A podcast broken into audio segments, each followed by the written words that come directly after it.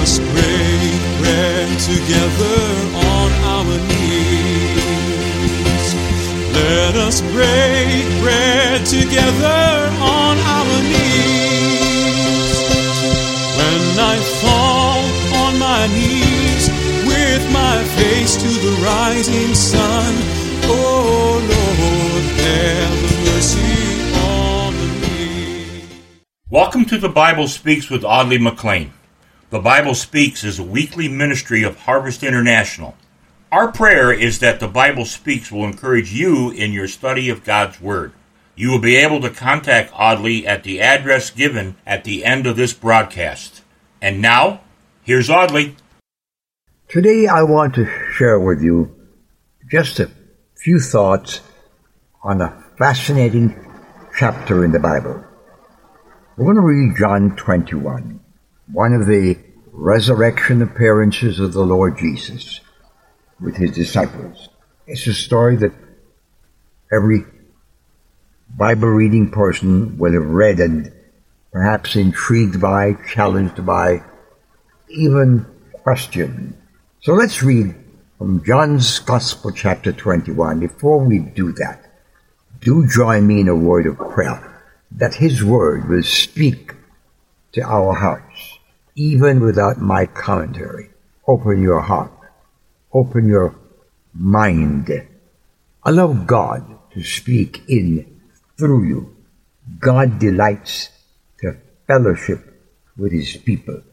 Back in the Garden of Eden, we realize that however it happened, the Word tells us that God came to communicate, to fellowship with Adam and Eve in the cool of the day. Whatever time of day it is for you today, may I urge you to ask God to speak through this record deep into your heart. Let's pray about it together. Loving Heavenly Father, let your word live to us. Cause that it might, by your Holy Spirit's operation, find a place in the minds of the hearts of all of us who read it together now. And may it impact us to the extent where we will devote ourselves to you in the way that Jesus was reaching after Peter to do. Lord, we pray for the ancillary things in our lives, the money, the sickness, the circumstance. Lord, all of these come in this listening group today, this audience, scattered as we are in different parts of the country and in countries over and away from it. Lord, you are there. Your word assures us that you are an omnipresent God, always there. But Lord, we worship you also because we know that you are an omniscient God. You know the needs of those who bow before you now. You are an omnipotent God. You can speak the answer into the lives of the people. You can produce the miracles that they need. And so we hand over to you today. Let your word live to us. In Jesus' name we pray. Amen. John's Gospel, chapter 21. Afterwards, Jesus appeared to his disciples by the Sea of Galilee. It happened this way. Simon Peter, Thomas, also known as Didymus, Nathanael from Cana in Galilee, the sons of Zebedee, and two other disciples were together. I'm going out, he told them. And they said, We'll go with you. So they went out and got into the boat, but that night they caught nothing. Early in the morning, Jesus stood on the shore. But the disciples didn't realize that it was Jesus. He called out to them, Friends, have you any fish? No, they answered. He said, Throw your net on the right side of the boat and you'll find some. When they did, they were unable to haul the net in because of the large number of fish. When the disciples whom Jesus loved said to, then the disciple whom Jesus loved said to Peter, It is the Lord. He wrapped his outer garment around him, for he had taken it off, and jumped into the water. The other disciples followed him in the boat, towing the net of full of fish, for they were not far from shore, about a hundred yards. When they landed, they saw a fire of burning coals there with fish on it, and some bread. Jesus said to them, Bring some of the fish you have caught. So Simon Peter climbed back into the boat and dragged the net ashore. It was full of large fish, 153, but even with so many, the net was not torn. Jesus said to them, Come and have breakfast. None of the disciples dared ask him, Who are you? They knew it was the Lord. Jesus came, took the bread, and gave it to them, and did the same with the fish. This was now the third time Jesus appeared to his disciples after he was raised from the dead. When they had finished eating, Jesus said to Simon Peter, Simon, son of John, do you love me more than these? Yes, Lord, he said, you know I love you. Jesus said, feed my lambs. Again Jesus said, Simon, son of John, do you love me? He answered, Yes, Lord, you know that I love you. Jesus said, Take care of my sheep. The third time he said to him, Simon, son of John, do you love me? Peter was hurt because Jesus asked him the third time, Do you love me? He said, Lord, you know all things. You know that I love you. Jesus said, Feed my sheep.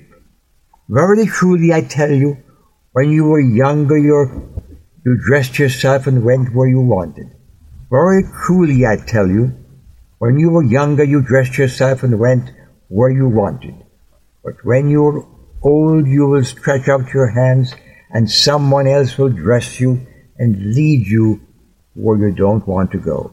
Jesus said this to indicate the kind of death by which Peter would glorify him. Then he said to him, Follow me. Peter turned and saw the disciple whom Jesus loved following. This was the one who had leaned back against Jesus at the supper table. And that's why the one who had said that, rather. When Peter saw him, he asked, Lord, what about him? Jesus answered, If I want him to remain alive until I return, what's that to you? You must follow me. Because of this, the rumor spread abroad that the believers, among the believers, that this disciple wouldn't die. But Jesus didn't say that he wouldn't die. He only said, If I want him to remain alive until I return, what is that to you? This is the disciple who testifies of these things and who wrote them down. We know that his testimonies, Jesus did many other things. If every one of them were written down, I suppose that even the whole world would not have enough room for the books that would be written.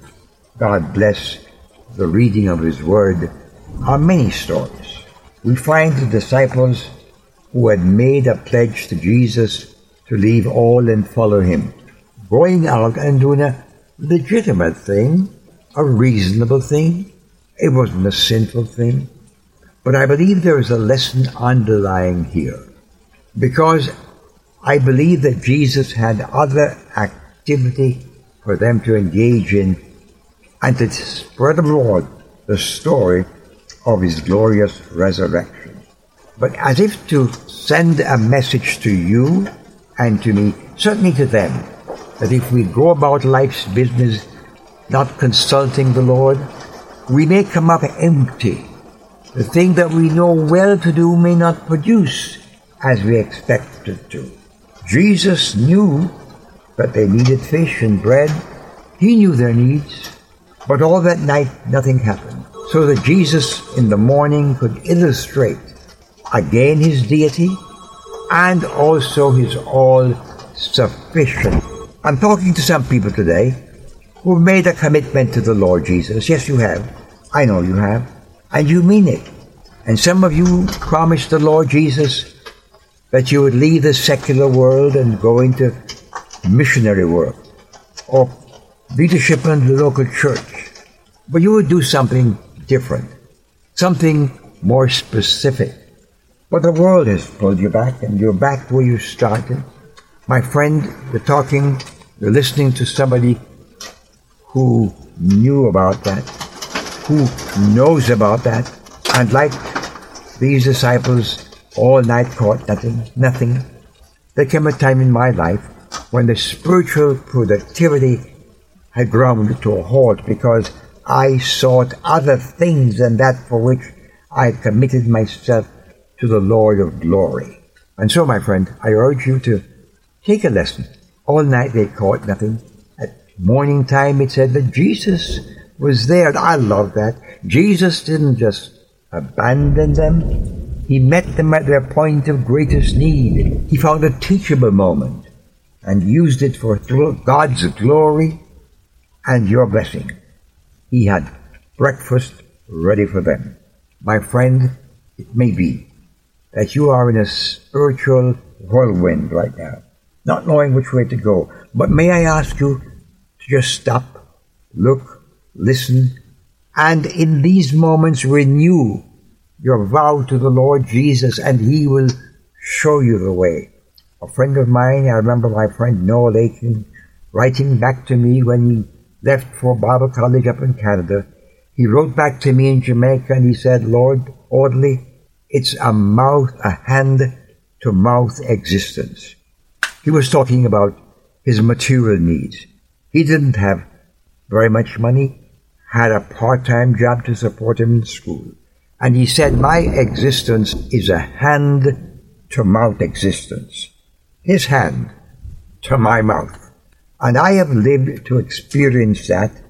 And when God does it, your mouth is going to be full. My friend, if you are in that situation today and you promised God to accomplish this task or that task, to pursue this pathway or that pathway, but you've been caught up in your own little world, stop right now Jesus wants to show you a catch on the other side of the boat.